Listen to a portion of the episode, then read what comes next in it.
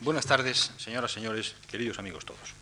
Hace poco más de un año, quizá alguno de ustedes lo recuerde, en noviembre del 85, les convocábamos para presentarles en la Fundación el primer catálogo de obras de teatro español de nuestra biblioteca dedicado al siglo XX. Mostrarles también en unos sencillos paneles y vitrinas algunos de nuestros fondos teatrales e inaugurar un ciclo de conferencias sobre experiencias de relevantes actores y, directores de nuestro teatro actual.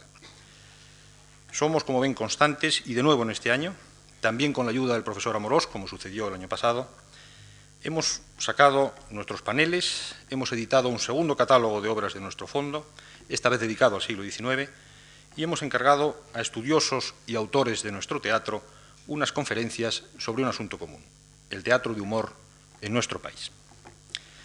Con todo ello, no hacemos más que poner de manifiesto que nuestra Biblioteca de Teatro Español Contemporáneo, creamos en el año 77, continúa creciendo, lo que queremos recordar ante todos ustedes por varios motivos.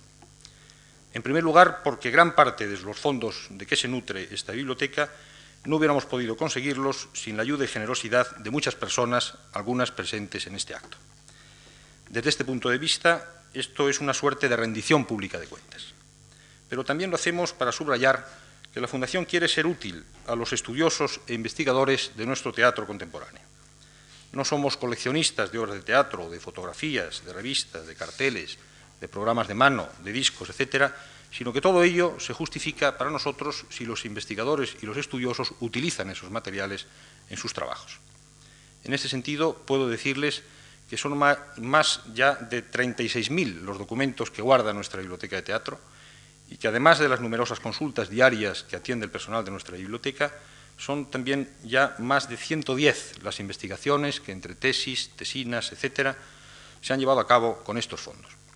Además, no es infrecuente que prestemos parte de esos fondos para otras exposiciones, por ejemplo, la de Valle Inclán o el Madrid de la Guerra Civil que organizó el Museo Municipal de Madrid, o los ciclos de teatro de Mérida o de Almagro, etcétera, y que seguimos, en definitiva, con la misma o con mayor ilusión que cuando empezamos a preparar estos fondos en nuestra biblioteca. El catálogo de obras del siglo XIX que hoy presentamos es una continuación estricta del que apareció el año pasado. Contiene unas 5.000 obras de 1.120 autores y esperamos que sea también una buena herramienta de trabajo para investigadores y estudiosos. Como entonces, se trata de una edición novenal que inmediatamente vamos a enviar a los centros especializados con los que tenemos contacto de, España y de fuera de España y a cuantas personas interesadas en tenerlo nos lo soliciten. Finalmente, el ciclo de conferencias que hoy inauguramos va a ser iniciado por don Manuel Seco con una charla sobre arniches. Este ciclo continuará el próximo día jueves, el próximo jueves día 4, con una charla de don Andrés Amorós sobre Muñoz Seca el viernes 5 y no el jueves 11, como habíamos anunciado en nuestro boletín informativo, sino el viernes 5, hablará don Gonzalo Torrente Ballester sobre Jardiel Poncela. La causa del cambio es bien razonable, creemos. El jueves 11 celebra sesión solemne la Real Academia Española con previsible asistencia de los reyes y no hemos querido que uno de sus ilustres miembros tuviera que faltar ese día a tan importante acto. El ciclo continuará ya la semana que viene, el martes día 9, con una conferencia de don José López Rubio, quien nos hablará de Edgar Neville, Tono, Jardiel y él mismo con motivo de sus estancias en Hollywood. Y finalmente cerrará el ciclo don Joaquín Calvo Sotelo el viernes día 12 con una conferencia dedicada a Miguel Miura. Este es el esquema general de estas conferencias, como digo, que hoy comienza. Y que hoy comienza con la presencia en nuestra tribuna de don Manuel Seco, a quien quizá no sea necesario extenderme mucho para presentarle ante todos ustedes. Don Manuel Seco es catedrático y miembro de número de la Real Academia Española, de la que es director del Seminario de Lexicografía y donde se ocupa de la prosecución de la magna obra del Diccionario Histórico de la Lengua. Acaba de aparecer en estos mismos días la novena edición renovada de su utilísimo Diccionario de Dudas, que todos manejamos, pero entre todos sus libros, el que quiero recordar hoy con mayor énfasis, más especialmente, es su excelente ensayo sobre Arniches y el habla de Madrid, que publicó en el año 1970 y que mereció ya entonces el premio Rivadeneira de la Real Academia. No es la primera vez que don Manuel Seco colabora con nosotros y habla en esa tribuna. El curso pasado dirigió un excelente ciclo de conferencias sobre el mapa lingüístico de España y además ha sido miembro y miembro muy activo de nuestra comisión asesora en los últimos años. queremos agradecerle, le agradezco en nombre de la Fundación, su presencia de nuevo en esta tribuna, su colaboración, que tanto apreciamos, y agradecer también a todos ustedes, señoras y señores, su asistencia a estas conferencias. Nada más y buenas tardes.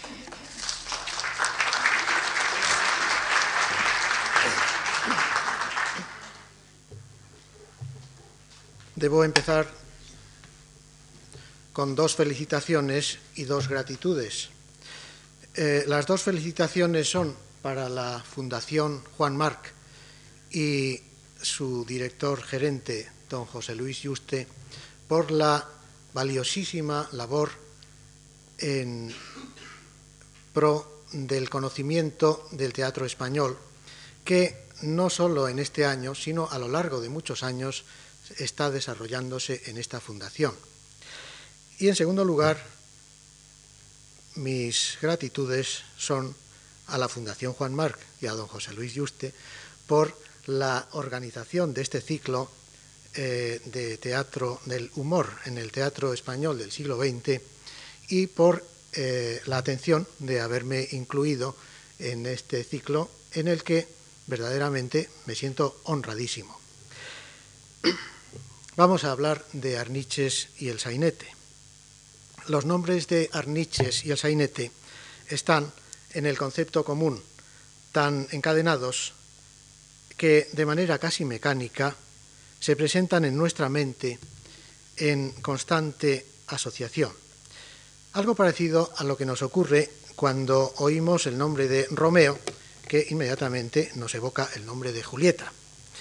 Pues bien, vamos a, encararnos con ese binomio, Arniches y el sainete, al que en rigor hay que añadir un tercer sumando, que muchas veces no está explícito, pero que siempre queda sobreentendido, madrileño. ¿Qué representa Arniches con sus inseparables connotaciones sainetescas y madrileñas en la trayectoria del humor teatral español de nuestro siglo? Para empezar, Arniches, en quien se suele ver al gran maestro y, según algunos, al inventor de la parla madrileña, no era madrileño, sino alicantino. A quienes menos sorprende esto es a los propios madrileños. Y es lógico, ya que, como he sabido, Madrid no existe como ciudad. Es un campamento, es un ingente artificio, según dijo certeramente Pedro Laín Entralgo. Por eso el mejor alcalde de Madrid fue un napolitano y el gran novelista de Madrid fue un canario. La vida de Carlos Arniches transcurre entre 1600, 1866 y 1943. El año de su nacimiento es el mismo de Jacinto Benavente y de Ramón del Valle Inclán. En Alicante pasa su niñez en una familia de clase media modesta. Después marcha a los 14 años a Barcelona, donde trabaja como dependiente en una tienda y publica ya sus primeras cuartillas en un periódico que acaba de fundarse, La Vanguardia. A los 18 años ya está en Madrid, bajo la tutela de una tía suya que está empeñada en que se haga abogado. Arniches no está tan empeñado y rechaza la protección de su tía y se lanza a la aventura de la lucha por la vida. Pasa mucha hambre y llega a dormir en los bancos del retiro. Por fin le saca temporalmente de la miseria un libro que ha escrito, Historia del reinado de Alfonso XII, así como suena.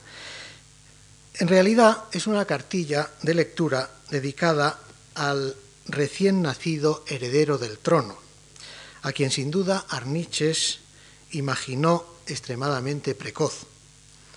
El librito cayó en gracia, debilidades de madre, a la reina María Cristina, quien recibió en audiencia al autor, le premió con la cruz de Carlos III y le dio una pequeña suma que, que salvó de la inanición a la joven promesa de la historiografía española. De todos modos, este triunfo no sirvió a Arniches para garantizarle un puesto de cronista real y decidió entonces probar fortuna en el teatro. No se propuso desbancar ni a Echegaray, ni a Sellés, ni a Leopoldo Cano, acaparadores de los grandes escenarios.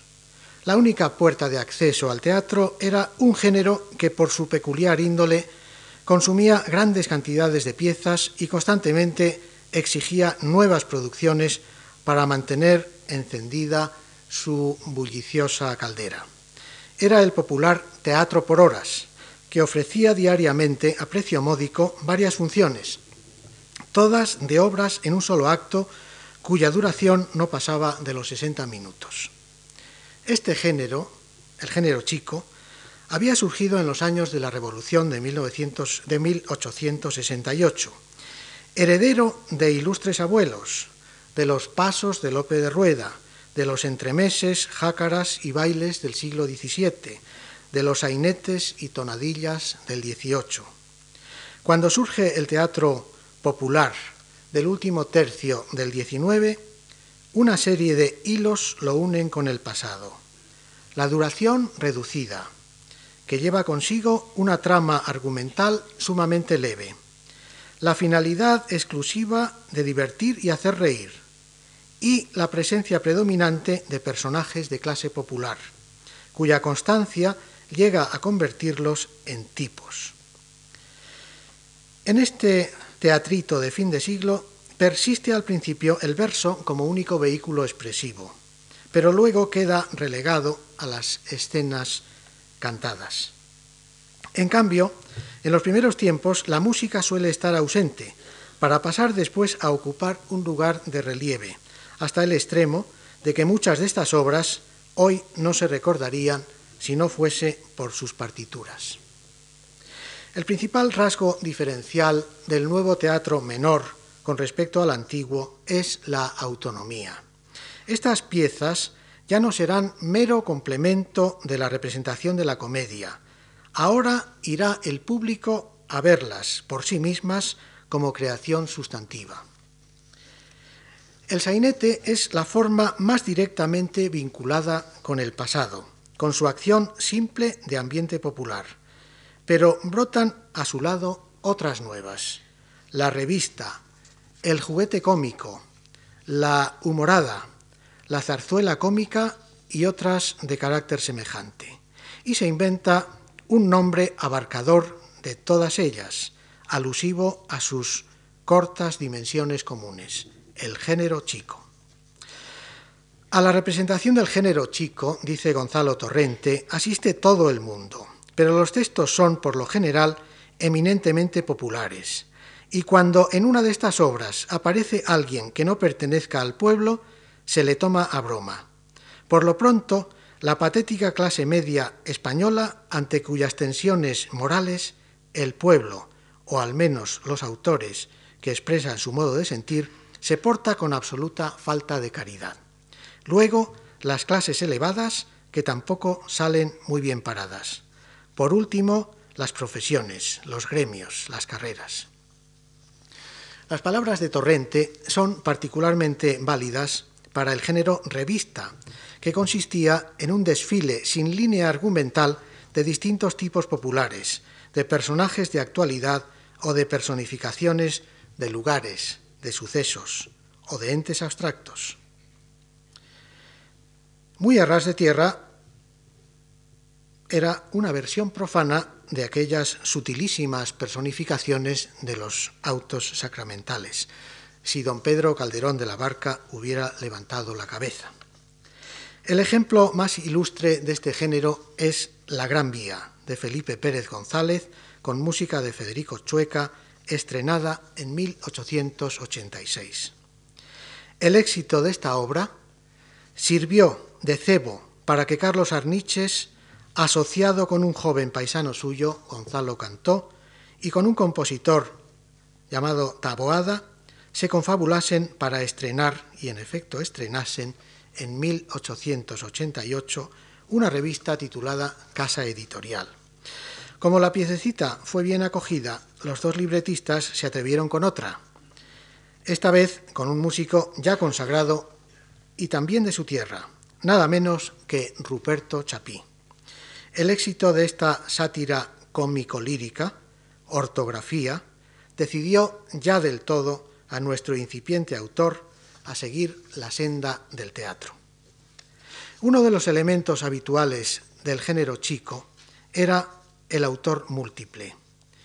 En los diez años que van desde su primer estreno compartido hasta el de su primera obra personal importante, El Santo de la Isidra, Arniches lanza 38 títulos y de ellos solo dos llevan su única firma. No solo Gonzalo Cantó, sino libretistas ya muy acreditados como Celso Lucio y José López Silva fueron sus colaboradores en esta primera etapa. La escritura en colaboración no es, como se sabe, peculiar del género chico.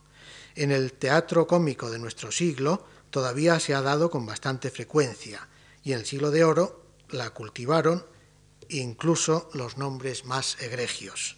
Menéndez Pidal llegó a considerarla uno de los rasgos raciales de nuestra literatura. Sin embargo, el hecho de que esta forma de trabajar fuese predominante en el género chico es una muestra de lo mucho que este género tenía de industria. En Arniches el trabajo en colaboración se convirtió en un hábito, pues siguió cultivándolo, aunque con intensidad decreciente, mucho después de haber emprendido su vuelo propio.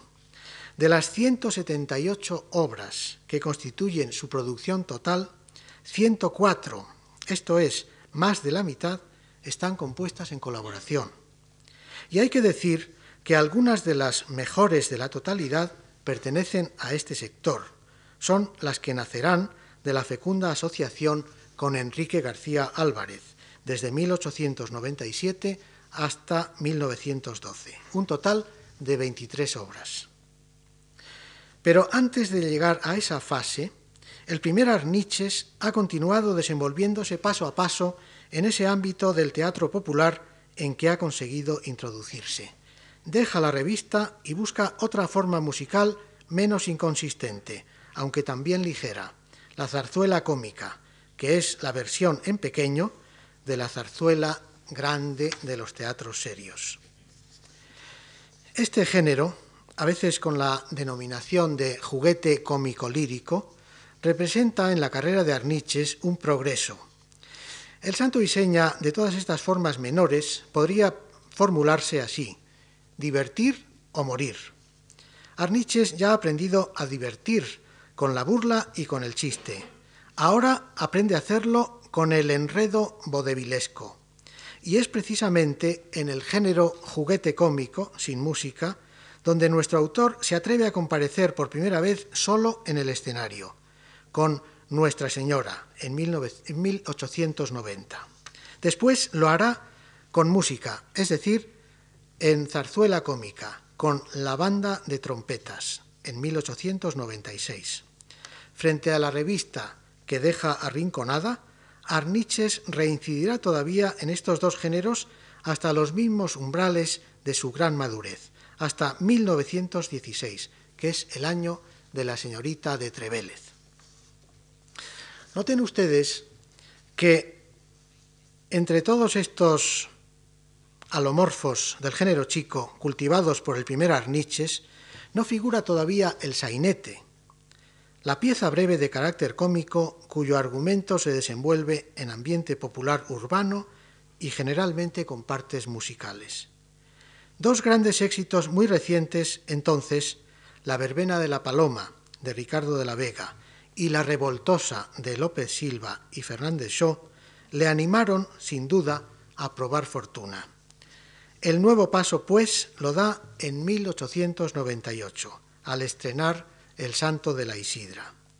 El título de este primer sainete revela el deseo de explotar la mina de los festejos populares descubierta por la verbena de la paloma, y que la idea le gustó a Arniches lo demuestran otros títulos suyos inmediatos, La fiesta de San Antón y La cara de Dios.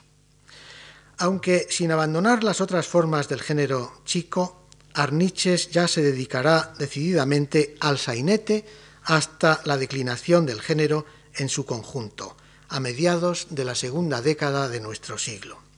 A esta etapa pertenecen algunas de sus obras más conocidas, Las estrellas, El amigo Melquiades, El chico de las peñuelas, y dos compuestas con García Álvarez, Alma de Dios y El pobre Balbuena.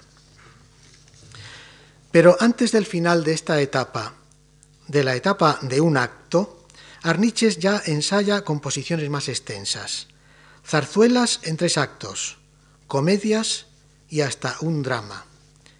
El drama en cuestión es La cara de Dios, que ya he mencionado antes, y que últimamente ha adquirido cierta popularidad en el mundo literario por el desenterramiento de la versión que de él realizó Valle Inclán en forma de novela por, por entregas. Es interesante notar que este drama, que se desarrolla sobre el fondo de una romería tradicional madrileña, nos muestra a un Arniches tempranamente preocupado por ir más allá de la imagen superficial y risueña que el sainete clásico ofrecía del pueblo. De modo, de modo parecido, un sainete corto, La pena negra, termina con las lágrimas del amor no correspondido, en abierta ruptura con el final feliz del canon sainetesco. He hablado antes de la asiduidad con que Arniches cultiva el sainete mientras dura la vigencia del género chico. El ocaso del teatro popular no está desconectado del comienzo de la segunda época de Arniches, que abarca desde 1915 hasta el final de su carrera. Pero así como antes de esa fecha el escritor ya ha probado sus fuerzas en moldes literarios más amplios, después de ella no rompe con su pasado de sainetero, aunque su máxima talla se dé ya en otra dimensión escénica. Lo que ocurre es que en esta segunda etapa Arniches transforma el sainete. Ya ha habido un primer elemento de transformación, cuando ha introducido factores sentimentales y pasionales en la fase anterior. Ahora va a escribir sainetes de mayor amplitud, generalmente dos o tres actos, con mayor desarrollo y complejidad de la acción, con mayor hondura y con menor o ninguna presencia del ingrediente musical. Y en el otro extremo, inventa el sainete rápido, escrito para la lectura, que tiene toda la condensada expresividad de la buena caricatura. Sobre esta segunda forma diremos algo después. En cuanto al sainete extenso de esta época, su calidad está atestiguada por títulos como La venganza de la Petra, Los milagros del jornal, El señor Adrián el Primo, y el solar de media capa. La forma sainete, tal como la ha heredado Arniches, tiene al pueblo por espectador y al mismo tiempo por protagonista. Siendo un género particularmente cultivado en Madrid, es natural que ese pueblo protagonista sea el de la capital. Y el espectador madrileño disfrutaba indeciblemente contemplándose hecho personaje divertido, a una costa de verse como objeto de burla. Pero precisamente el humor del pueblo de Madrid ha consistido en esto, en saber burlarse de sí mismo. Al tratar de reflejar en el teatro al pueblo madrileño, sus hábitos, sus modales, su temperamento, Arniches ha de reflejar ante todo su forma más inmediata y peculiar de expresión, el lenguaje. El habla popular madrileña, tal como la recoge Arniches, lleva dentro un factor de herencia. Es el madrileño convencional transmitido por los escritores costumbristas como López Silva, recargado de vulgarismos fonéticos, de gitanismos y de cultismos grotescamente deformados. Y es también la pronunciación madrileña estereotipada que los actores han prodigado durante decenios con abrumadora generosidad. Bien es verdad que estos convencionalismos no carecen de una base real. Emilia Pardo Bazán, en su novela Insolación de 1911, habla del seco y recalcado acento de la plebe madrileña, que tiene alguna analogía con lo que pudo ser la parla de Demóstenes si se le ocurriese escupir a cada frase una de las guijas que llevaba en la boca. Testimonios de Pío Baroja y de Luis Carandell, y de lingüistas como Tomás Navarro y Alonso Zamora Vicente, confirman, con otras palabras, claro, la observación de la ilustre novelista.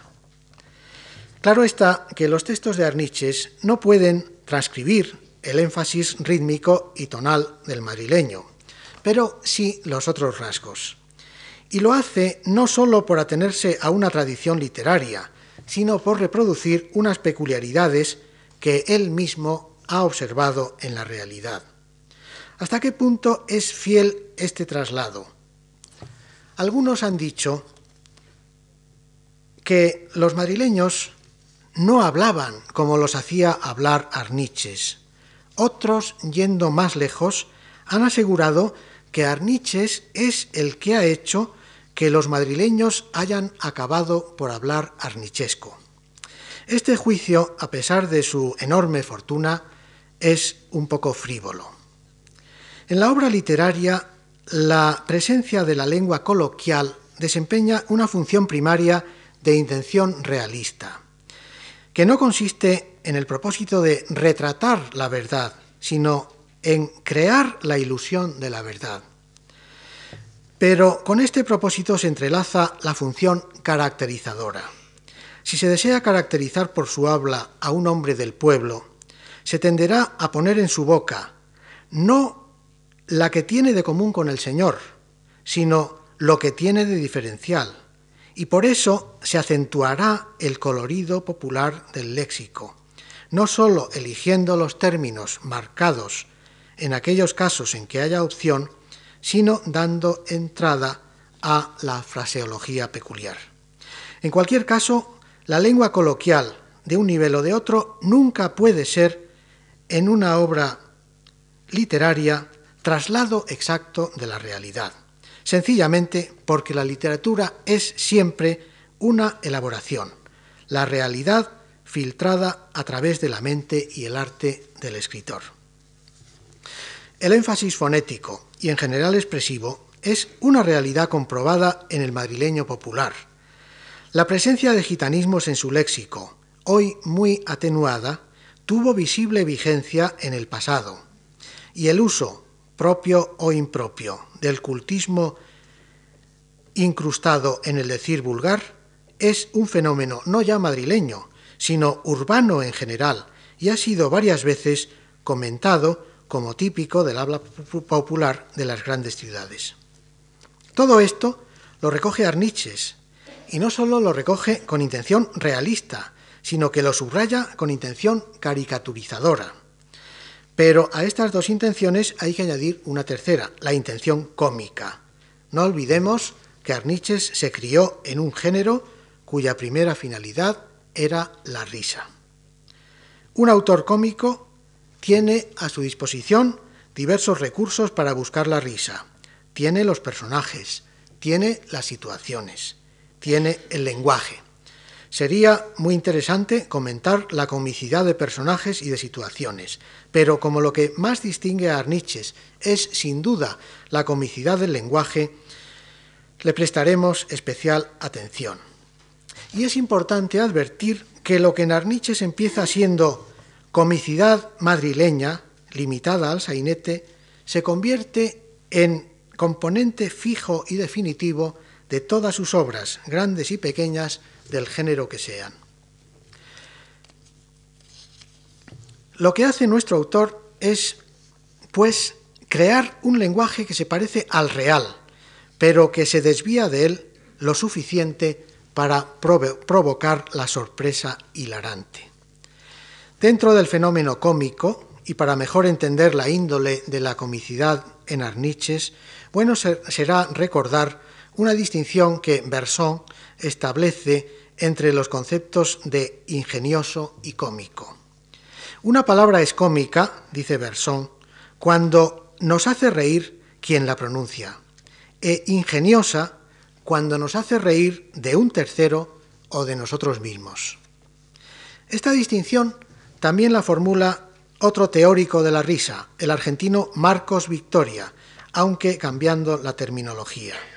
Él llama cómico objetivo a lo que Bersón llama cómico sin más y cómico subjetivo lo que Bersón llama ingenioso.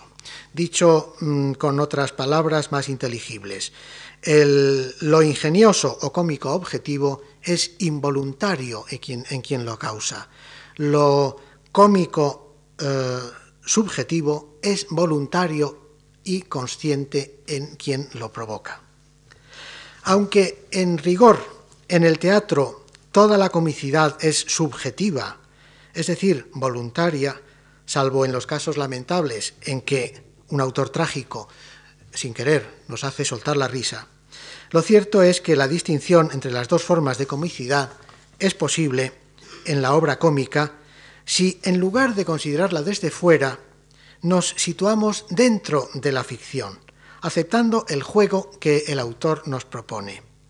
Entonces, miramos a los personajes como seres vivos y podemos descubrir en ellos, en su decir y en su hacer, cosas que contra su voluntad nos incitan a risa y cosas que conscientemente se encaminan a hacernos reír.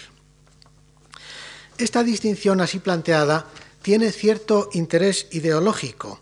Si en la obra cómica los personajes son reflejo de tipos y clases reales, el hecho de que sean presentados como seres ridículos en sí o por el contrario como seres ingeniosos nos revelará cuál es la posición del autor ante, esos tipos o clases.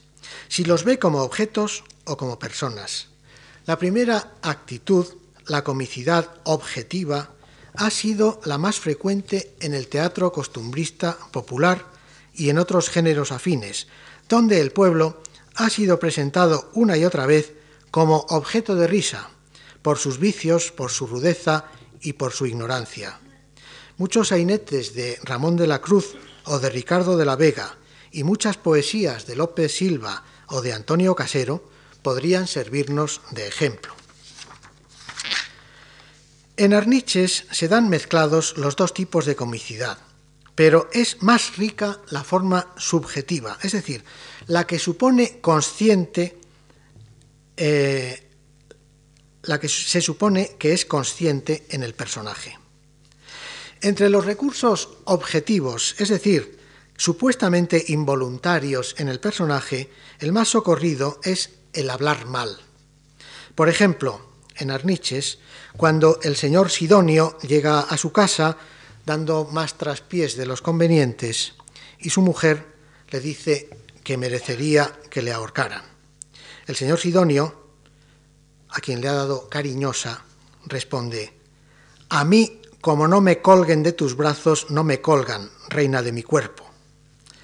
Este tipo de incorrección debe despertar en el espectador la risa o la sonrisa, pues la ignorancia evidente del personaje le lleva al espectador a la satisfactoria conclusión de su propia superioridad.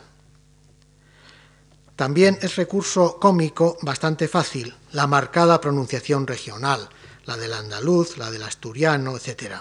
Artificio muy acreditado desde hace siglos, pues ya está, por ejemplo, en los eh, negros del siglo de oro, en los pastores de Lucas Fernández, en los vizcaínos de Lope de Rueda, etc. Uno de los resortes predilectos de Arniches es la etimología popular. Ya queda dicho que entre los caracteres universales del habla popular urbana figura el uso de cultismos, cuya mezcla con el nivel de habla vulgar produce un contraste de efecto chispeante.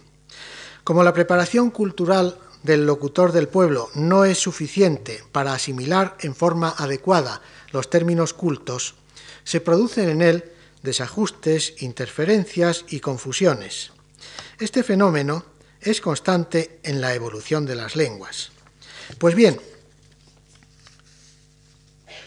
explotando esta tendencia natural, Arniches la pone en boca de sus personajes, empujándola hacia resultados de cierto efecto llamativo.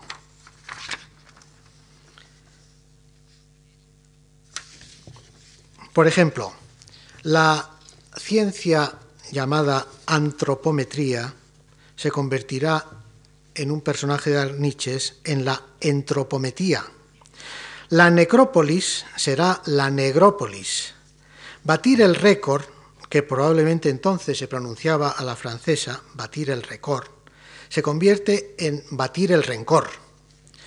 La virtud de la longanimidad, que antes conocíamos de oídas las generaciones que estudiábamos el catecismo, se transmuta en Arniches en la longanizanimidad. Otra forma de incomprensión del cultismo es utilizada como fuente de, hilaridad. Es el caso en que quien no lo entiende no es el que habla, sino el que escucha. Ejemplo, la Angustias reprocha a Primitivo su falta de humanidad. Le dice, si tuvieras tú un hijo con joroba, ¿te gustaría que se rieran de él? ¿No te morirías de pena? Pues cada vez que veas a un lisiao, piensa que te está oyendo su madre. Primitivo protesta, Amos, angustias, no te pongas macabra. Y la angustia salta, oye, eso de macabra se lo dices a tu suegra. Los autores cómicos nunca han diseñado el, el, éxito cómodo de los personajes que tienen un defecto de habla o de audición. El tartamudo ayuda bastante a hacer reír. En Arniches abunda el tartamudo accidental, quiero decir, el que por efecto del pánico no acierta a concertar las sílabas. En El señor Badanas, la niña visitante le dice al señor Badanas, yo soy la hija del señor Carrascosa. Badanas se espanta. La hija de Carrascas Carrascascosa. La niña corrige, usted lo dice con muchas letras, es Carrascosa nada más. Y los sordos.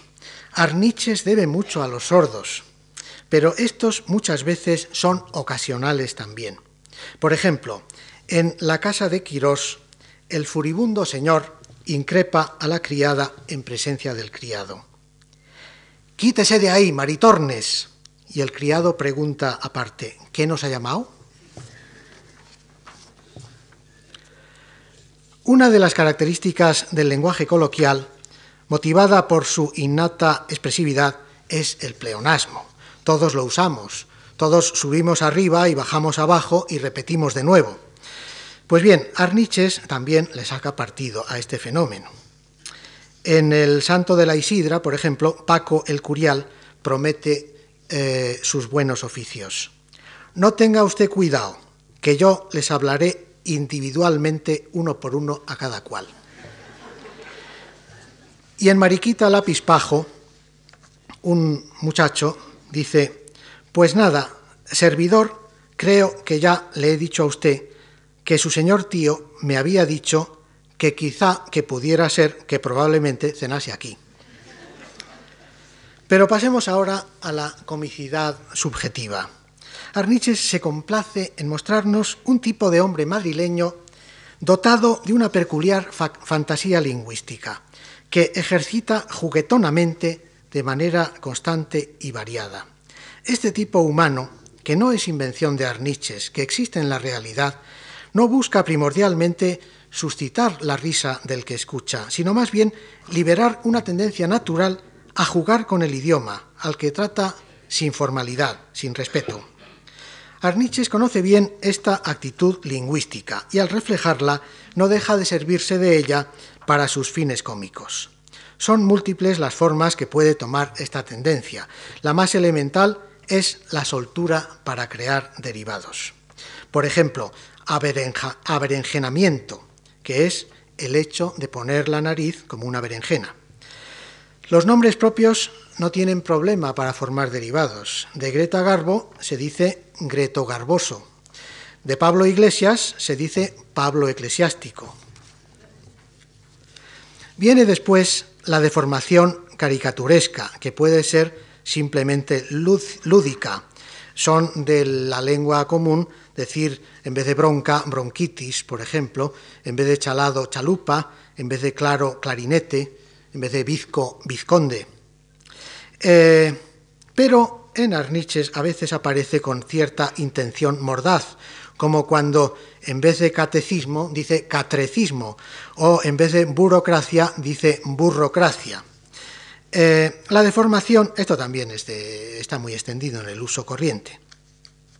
La deformación afecta también a la frase hecha, a la frase proverbial y al refrán. Por ejemplo, eh, hay, quien, hay un personaje que habla de un cuento de las mil y pico de noches. Eh, otro termina su relato diciendo, y colorín colorado, esta es la cosa. Un refrán muy, muy útil es el que la sigue la mata. Hay una ampliación en quien lo usa. El que la sigue la mata, o por lo menos la lesiona. En fin, el escepticismo se puede expresar con otro refrán. Del dicho al hecho hay que tomar el tranvía. Otra de las formas del juego verbal es la sustitución de un término usual por otro sinónimo suyo, frecuentemente un cultismo. Así, en vez de te abrirá tu abuela, dice te abrirán tus antepasados. En vez de qué tripa se te ha roto, dice qué istentino se te se ha roto. A menudo la sustitución no afecta a un término, sino a toda una locución. En español coloquial, por ejemplo, eh, de la persona un poco viva o sin nervio, se dice que se le pasea el alma por el cuerpo. Pues bien, la mujer arnichesca en El chico de las peñuelas dice, camará, que tienes un alma que te se pasea por recoletos y a lo mejor se sienta. Una fórmula muy usual para quejarse de un trato desigual es muy conocida de todos y a los demás que nos parta un rayo. Pues bien, para el personaje de Arniches es y al prójimo que le fragmente una exhalación. En la jerga del juego, la acción de cobrar una apuesta que no se ha hecho se dice levantar un muerto. En Arniches hay una variante matizada, movilizar un cadáver.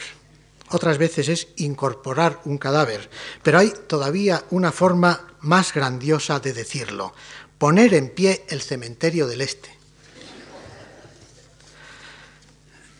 No podemos detenernos en eh, considerar uno por uno todos los procedimientos de comicidad verbal que son el arma constante de Arniches. Nos vamos a fijar ya solamente en dos, la hipérbole y la dilogía, dos procedimientos típicamente barrocos. Bien es verdad que la hipérbole es asimismo uno de los recursos expresivos más frecuentes del habla popular. Vamos a tomar un par de ejemplos del mundo taurino en mm, dos obras de Arniches. Primero, en El Chico de las Peñuelas, el Chico de las Peñuelas es un aprendiz de torero, un banderillero ha ido a los corrales a ver la pinta de los toros que les van a tocar. He aquí la explicación del banderillero. Son seis mansos pregonaos, con más poder que un mercancías, y con unos cuernos que... ¿Tú has visto el palo ese de la telegrafía sin hilos que hay en San Fernando del Jarama? Pues un mondadientes en Parangón. En, en otro sainete de tema taurino, Las Estrellas, los padres de un supuesto fenómeno discuten sobre las dotes taurómacas de su niño. La madre no cree en esas dotes. Dice, el chico no sirve para torero. El padre protesta, que no sirve. Y la madre dice, ¿qué va a servir? Si está la pobre criatura de Cornás, que lo miras por la espalda y se le ve la corbata al trasluz. Para ponderar el vigor juvenil, el estado sanitario de otra época, un personaje dice nostálgico, en mi tiempo era otra cosa. Había una salud que el protomedicato de San Carlos se pasaba el día haciendo solitarios. Otro personaje se ha librado por piernas de recibir un buen palo. Le pregunta uno, ¿te soltó un estacazo? Contesta, no me lo soltó, porque salí con una velocidad que puede usted decir que un rayo se va entreteniendo por el camino comparado con mi rapidez. Otro nos comunica el terror que le embarga. Dirá, he recibido esta tarde un anonimito que es para ponerle los pelos de punta a un jarrón de sebres. El otro recurso cómico es el chiste, basado en el doble sentido de las palabras o en su mera semejanza. Por ejemplo, un señorito calavera dice de pronto, quiero sentar la cabeza. Y la chica le dice, con que la pusieras en cuclillas se conformaba tu mamá. Otro ejemplo.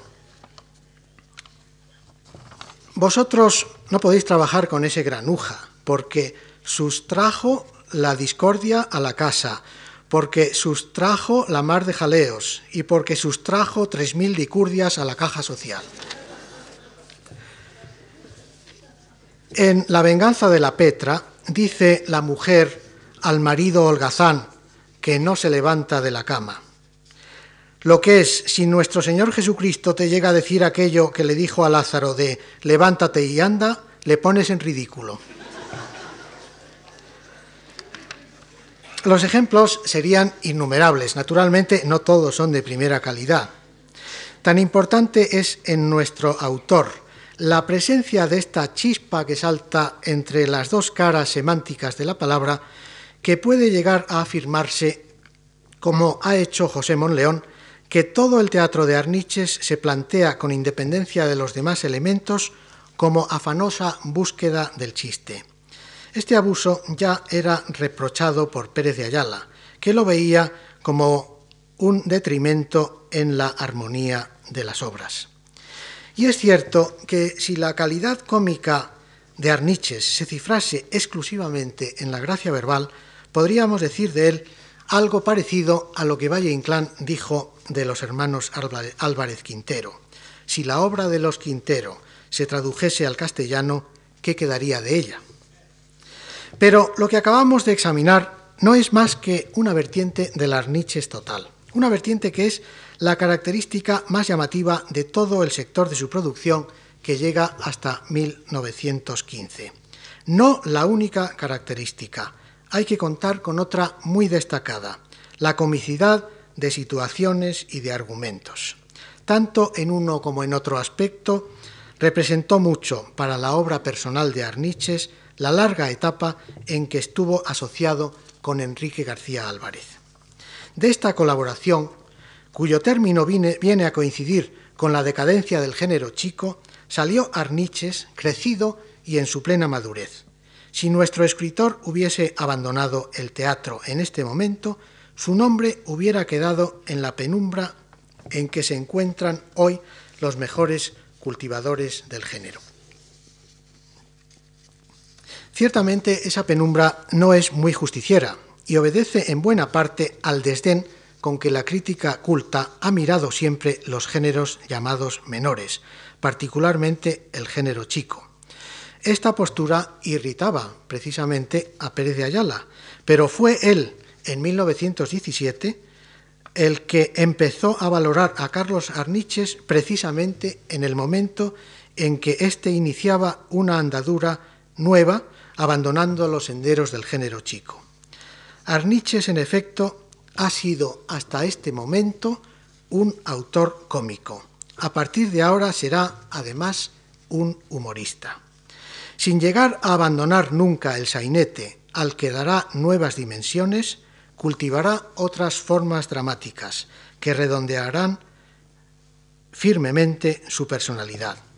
Algunos hitos de esta nueva etapa son la señorita de Trevélez, Los sainetes rápidos del Madrid castizo, Que viene mi marido, Los caciques, La chica del gato, Es mi hombre, La locura de don Juan, La condesa está triste, La diosa ríe.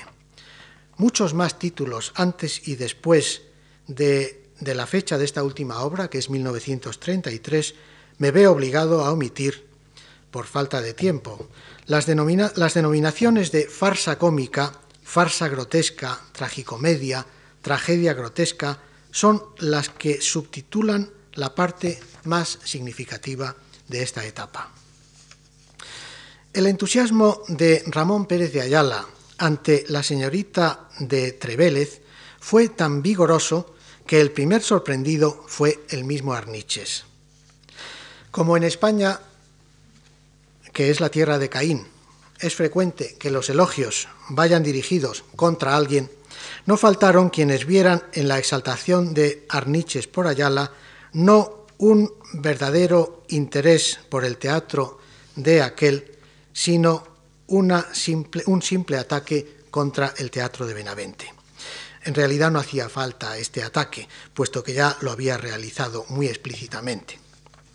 A propósito de la señorita de Trevélez, Pérez de Ayala cita una idea de Bersón que dice así: Tan pronto como un personaje cómico inspira interés o simpatía, cesa el, el efecto risible, cesa lo cómico.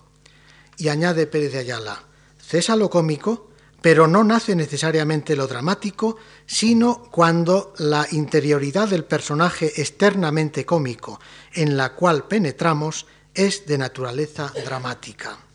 El resultado nos induce a una sonrisa de burla que la compasión nos reprime. Nace entonces una de las maneras de humorismo.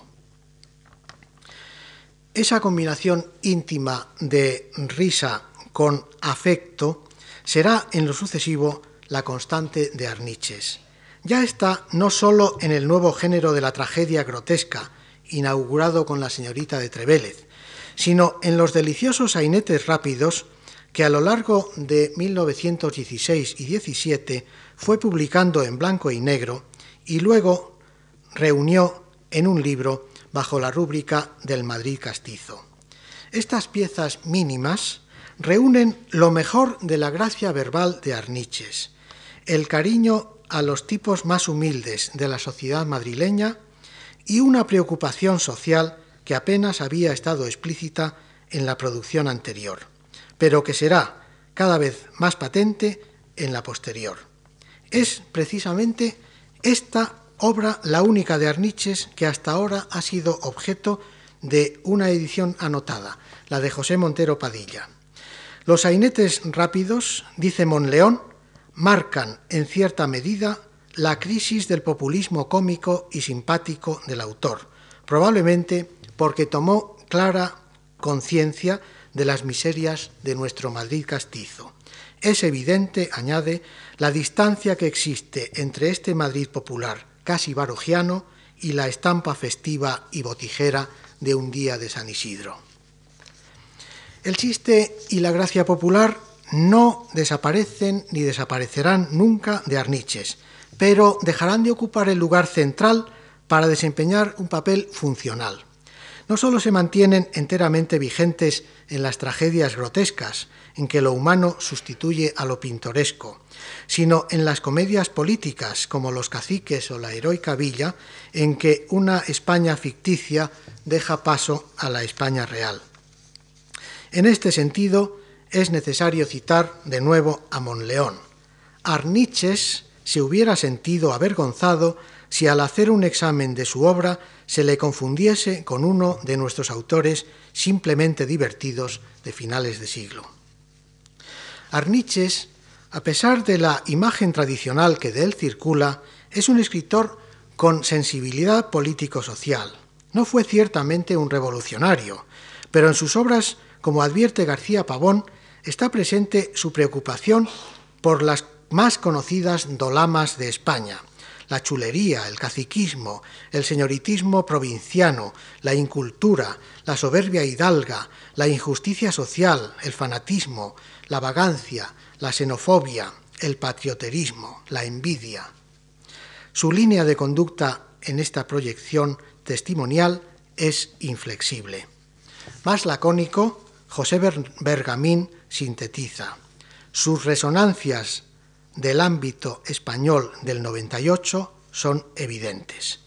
Y Gonzalo Torrente confirma diciendo que perteneció a aquella España de la rabia y de la idea que tan escasa de afiliados, tan escasa de afiliados como rica de intenciones.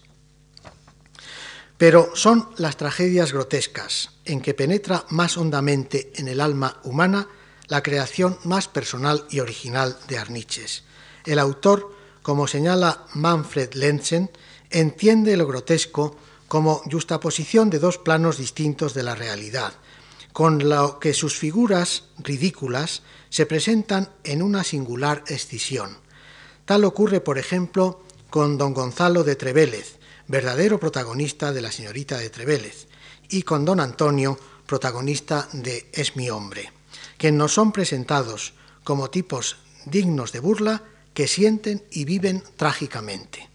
Es el mismo Lenzen, autor del estudio de conjunto más serio del teatro de Arniches, quien ha profundizado más en el análisis de este importante grupo de sus obras. El libro de Lenzen se titula Carlos Arniches, del género chico a la tragedia grotesca. Justamente así se titulaba el artículo que en 1933 dedicó Pedro Salinas a nuestro autor. Y en ese breve sintagma se condensa toda una trayectoria. Don Carlos Arniches, dice Salinas, y esto nos va a servir de recapitulación, se presenta al público como un autor de género chico. Mejor dicho, el género chico es la forma que modela y caracteriza su personalidad literaria al iniciarse esta y durante muchos años de su desarrollo. El género chico languidece ya hacia 1910. Todo, fatiga del público, agotamiento de los recursos, novedad de las condiciones sociales, le condenan a desaparecer. Y entonces Arniches desarrolla una potencialidad de dramaturgo que hasta entonces se había constreñido a estas obras menores y ahora adopta formas nuevas que logran un doble efecto, atraer sobre su autor una consideración más atenta y valorativa, derivada de las virtudes literarias, mucho más densas de estas obras largas, y subsidiariamente hacer beneficiar a todo el periodo, a todo el periodo género chico de Arniches de una consideración y aprecio que salvan su labor de esa especie de vasto olvido, de esa caída en el anónimo que ha sufrido casi todo el resto de las zarzuelas y sainetes. Y así Arniches, continúa Salinas, escritor popular y popularista, procedente del sector de autores teatrales puros, ha ingresado hoy en el rasgo de estimación literaria que antes se concedía solo a esos otros autores de procedencia letrada y culta, y figura sin adjetivo alguno de origen en la primera fila de nuestros dramáticos contemporáneos. Pero nos hemos puesto demasiado serios para hablar del humor de un humorista. Será bueno que concluyamos recordando una pequeña escena del propio don Carlos. En una minúscula barbería de los barrios bajos, en sillones contiguos, se afeitan un carretero de ideas revolucionarias y un guardia de orden público.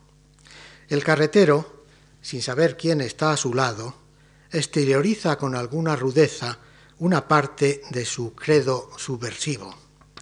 Esto provoca la inmediata protesta del enjabonado guardia. Y que tenga uno que aguantar esto. Pero el barbero se apresura a sosegarle. No haga usted caso, señor Metodio. En estos salones hay que oír toda clase de ditirambos. Pues bien, levantaremos la mirada a don Carlos Arniches y le diremos, no haga usted caso, don Carlos, en este salón hay que oír toda clase de ditirambos.